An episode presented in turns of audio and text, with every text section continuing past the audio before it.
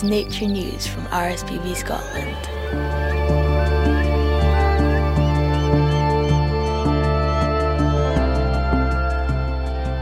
Hello and welcome to our podcast, Nature News from RSPB Scotland. I'm Stephen McGee. We're going to be bringing you stories about nature from global news to the little things we're noticing every day. And I'm Kate Kirkwood. We aim to keep you in touch with nature as the seasons change. We'll also try and give you some ideas about things you can do to help nature. But we're also really keen to hear your nature news. You can contact us on Twitter at RSPB Scotland or you can email us at podcast.scotland at rspb.org.uk. And please subscribe and leave a review because it helps other folk find us in the podcast jungle.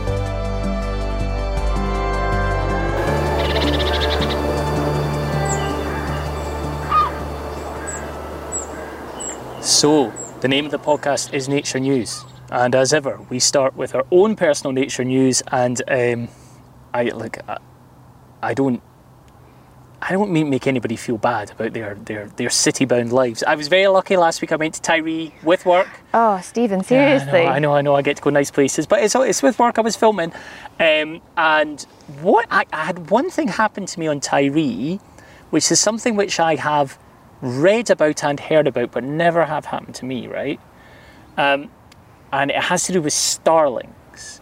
So, for a start, Tiree is brilliant for starlings, right? I, are absolutely. I did not know Yeah, this. d- well, there- well, I mean, maybe it was just the week I was there, but there were loads of starlings. They were extremely vocal.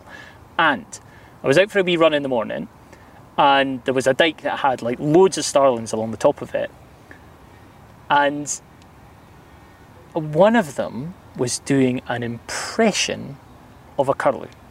And it was a really good impression of a curlew, but it was just the first half of a curlew, which is how I knew it was a starling. so it, would, it had mass. It was obviously practicing, so it had done like the first half of it, and then I don't know if it was the same bird or a different bird started doing a buzzard, and the buzzard was really good. Like the oh. buzzard was like that, that you know that that that that. In the books, they always say mewing call. I you think know, it was more of like pew pew. yeah, yeah, yeah. It's, it's like that. It's a bit, it's a bit electronic, but anyway. So I, so and anyway, this is a thing that has been described to me Mm-hmm. before. It's like starlings doing impersonations, normally in town of things like Hmm. um, car alarms. Yeah, car alarms and uh, old school like Nokia 3310s. I Yeah, yeah, yeah, yeah, like reversing buses and all that kind of stuff. But yeah, but yeah, so it like like performing starlings. So not only was I on Tiree having a lovely time, um, cutting about, filming, uh, seeing giant bees, but uh, yeah, starlings doing impressions. Fantastic. Sounds very cool. What about you? Sounds very cool.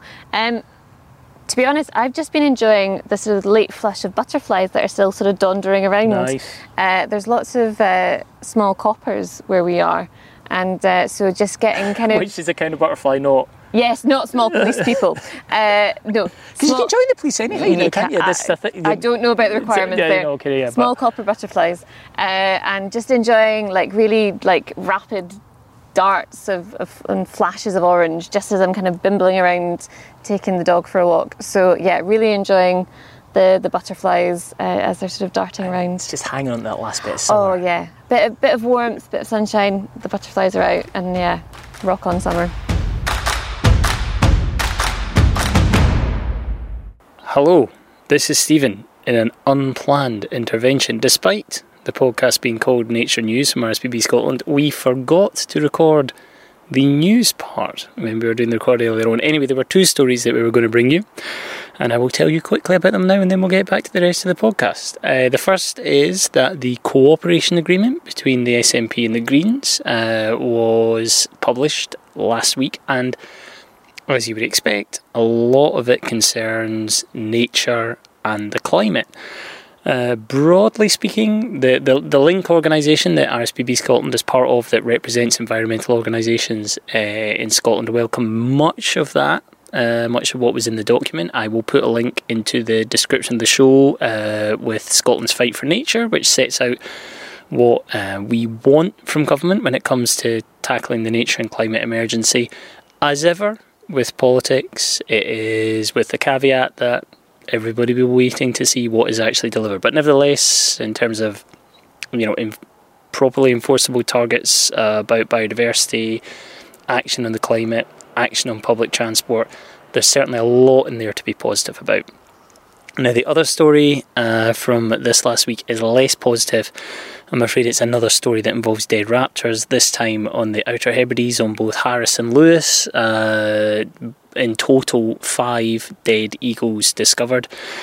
We can't say much about that at all because it is still being investigated. Uh, it is obviously um, a very unwelcome uh, discovery in a place where previously there has not been uh, the kind of raptor persecution that we have seen elsewhere in Scotland. Uh, nevertheless, obviously, investigations are ongoing about that, and if you stay across the RSPB's news feeds, we will bring you any information that we or Police Scotland have uh, when it's available.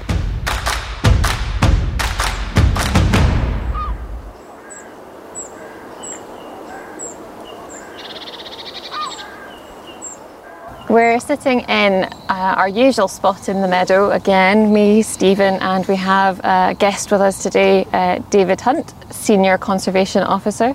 Uh, and we're just going to have a bit of a catch up about what's going on at the moment. Because it is, I mean, it's pretty summery today. I, I'm sitting in a t shirt and it's pretty toasty. It is lovely, but in the meadow in which we record, I mean, this sounds ridiculously fortuitous, but there is an orchard and there are loads of apples. And David, break it to us. the scene actually, despite it being what you might say red hot, Yeah, is is very autumnal. It is autumnal. I can see the haar rolling in from the North Sea.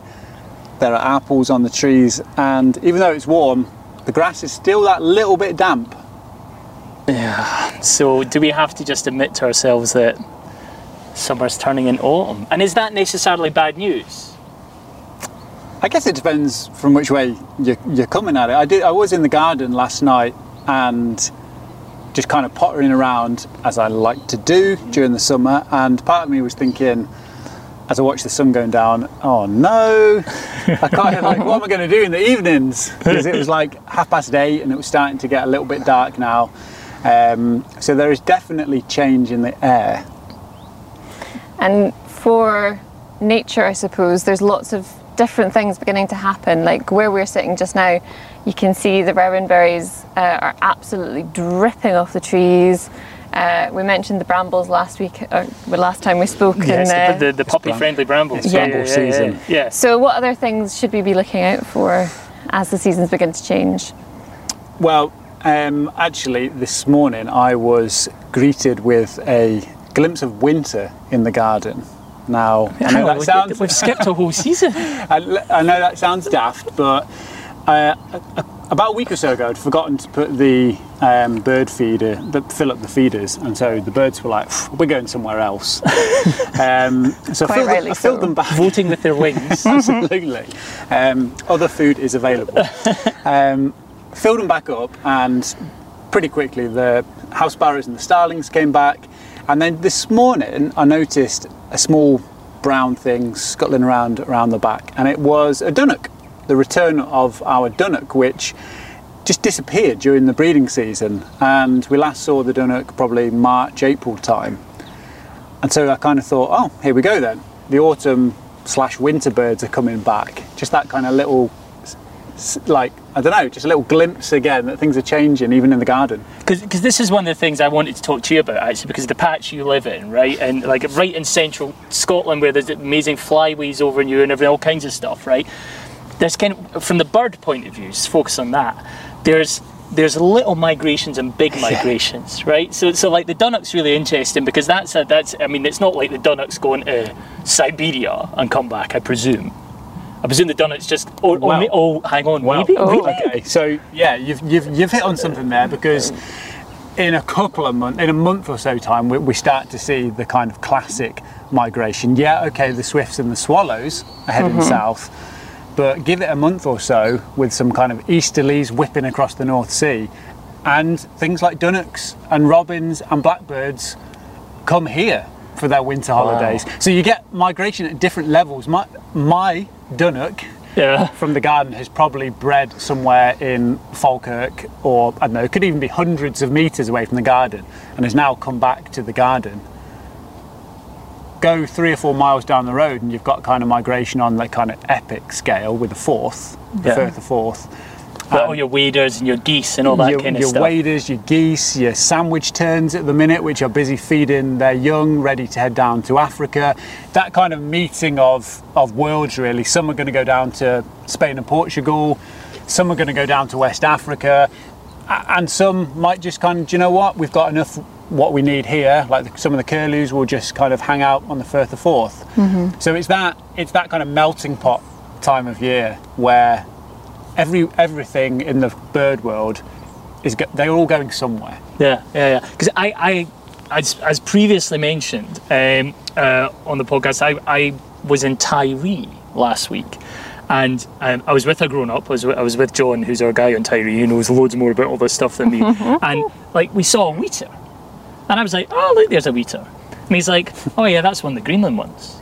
And I was like, "Oh, what now? Come on!" And It's it's like amazing, like, to be able to point to, that be- out. So for a start, just in terms of an idea, like you know, apparently slightly larger, slightly darker. You know, it- but but anyway, um, so those are birds. So, so so the birds that have bred on Tiree have already gone. Yep. And these are birds from Greenland that are here. They they might hang around on Tiree for a bit. They might just feed up on Tiree and move off somewhere else. So there's all these kind of concentric circles of birds moving around. And it, I think you touched on it there. Where it's, it's the, the notion of you know my Dunnock, my Weecher. We all get quite mm-hmm. possessive about it. But actually, this is quite a good reminder that none of these things belong to us. They belong to the world, right? They do. Oh, absolutely. Mm. And you you couldn't have picked a kind of more a madder example than the wheatear. So all of the wheatears winter in Africa. Some come to Scotland, some go further north into Scandinavia, some go to Greenland, and some go to Canada. So ah. even the birds in the, the Canadian sort of Arctic in Greenland still all go down to Africa. And so a bird that is hatched out of an egg in Greenland instinctively heads south.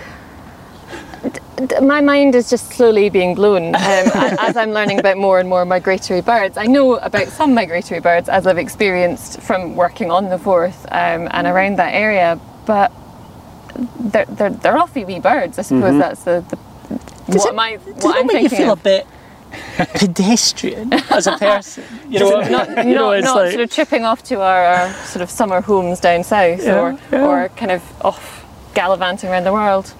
So the other thing I wanted to ask you about was was like, to what extent these what you might want to call, for want of a better phrase, like natural seasons. Mm-hmm. You know, the things that are happening in terms of natural processes. To what extent they do or don't sync up with with like human seasons. You know what I mean? So our seasons are you know quite are calendrical, right? Yeah. You know, spring, summer, autumn. But actually, you know, just from talking to you and other people and things about kind of stuff as before, that there's actually just a constant churn of activity, isn't there? A- absolutely. Um, we, at this time of year, just instinctively start talking about autumn. Like, oh, it's autumn's coming. And like, what if you look up autumn in the dictionary, what will it say? Probably September, October, Yeah. into November. Um, autumn in the birding world, I always laugh when you start seeing bird watchers start talking about autumn in the third week of June or second week of June when the first like returning so birds that are coming back from wherever wherever they've bred coming back. So a good example is something like um, a green sandpiper. They're like the classic early returning birds. So these are birds that have spent the winter in southern UK Europe bob up to bob up to Scandinavia to breed in some like Scandinavia, in some like yeah. remote forest and then the females um, lay the eggs, job done, and head off again. So we have this kind of you think you think about it from that in that context. You've got birds that travel thousands of miles. The urge to breed is so strong that they're actually only on the breeding grounds for a matter of weeks. Cuckoo is your mm. classic as well. Mm. Yeah, yeah, yeah. Cuckoos that spend the winter in Senegal, Central Africa, come back to the UK kind Ruin of breed. pipit's life. Yeah, with like scar and meadow, meadow pipit, and then they're off again. Mm-hmm. And then you make so you're thinking, well, this is this is a UK bird, but is it? Because Yeah. it's, it's in the UK for a matter of weeks. Yeah, and so this this kind of like notion of the seasons is so interchangeable, and it's all driven by the breeding season and then food. Yeah. That's the thing I was going to ask about actually. Is that we talk about these kind of iconic UK birds, and you're talking about the breeding seasons, but uh, presumably the drive for food is also a really, really big one. So the the green sandpiper, Green sandpiper, yeah. what you're talking about, like presumably the female leaves because it's to do with competition and chances of rearing healthy chicks Yep. is based upon availability of food. So she has to bob off somewhere else to go and get her food. Speaking about how do we know, like how does the wheatear know to go south? How does a bird It's, that ki- it's, kind, it's got quite deep. It's quite philosophical. It's great. It didn't take long. so, how does a bird that's on a wading bird like a curlew or something on the Firth of Forth, who's waiting to go to Scandinavia, how do they know that the snow has melted enough in the near the Arctic Circle to go? They're waiting for those little triggers, those signs. The breeding season is so short there, but it's so intense but it's so productive because there is that massive flush of insects. The sun doesn't set, so they go. They're throwing everything at it, and then at the same time, they're all probably maybe this is where we, we as humans start trying to get inside a bird's mind. They're thinking about, but I've got to be thinking about the where am I going to spend the winter? Where's Yeah. going to be my winter patch? So autumn is that real crossover between well, it's the culmination of that kind of they've gone and now they're coming back. And I was in the garden the other night looking at the there's a big mass of swallows and house martins. So we're into that like classic end of summer swallow season, and um, I kind of coined the phrase myself, Oh. like the swift the swift void. Oh, yeah, that gap when there's just the, the screaming's gone. the screaming's gone and the kind of the, the headline act's gone and those that are kind of the support act second on the bill which i think is a bit unfair anyway is a bit unfair, mm-hmm. yeah, swallows but, and yeah. house martins you can hear you can hear them again and they're mm. really chatty because you've got adults and young on the wing and that kind of sound of swallows and house martins in the evening for me is your classic Yeah. early autumn Late summer, early autumn. So, to tie it up, right? I'm going to spring this on you, and I'm going to nick something that might be your answer to the question as well, just to make it harder for you, David.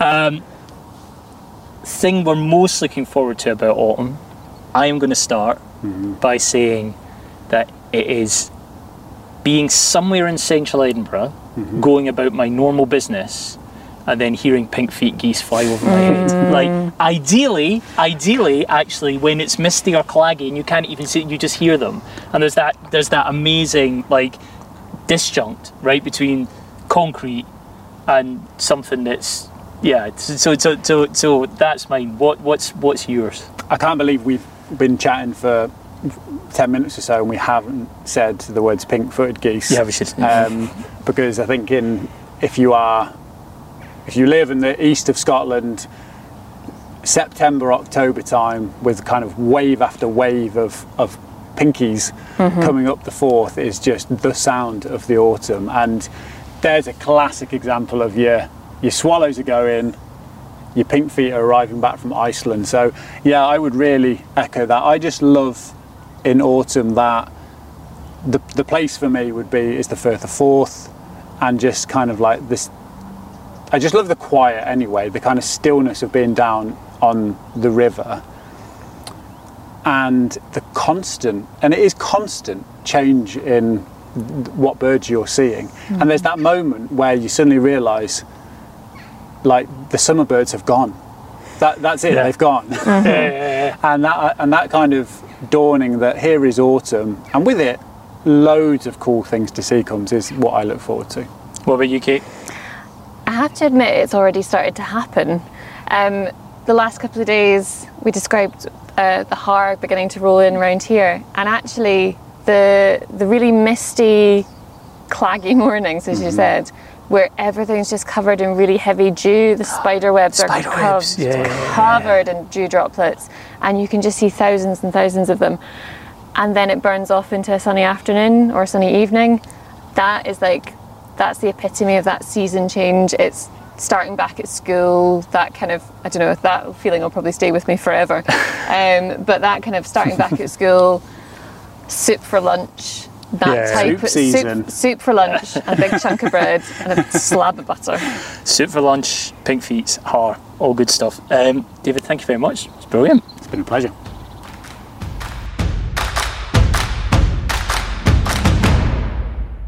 Anyway, that is it for this week. We hope it's been worth a listen. And don't forget, we want to hear what you think. Uh, you can get in touch with us at RSPB Scotland on Twitter or email us on the podcast.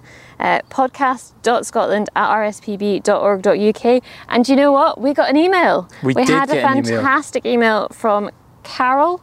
So thank you so much for getting in touch with us. Uh, we really love to hear from you. And uh, yeah, if you've got any nature news that you want to share with us, tell us about what you've been spotting. Yes, be like Carol. Um, use the email, join our lone correspondent, and please subscribe and leave us a review as well. Bye. Bye.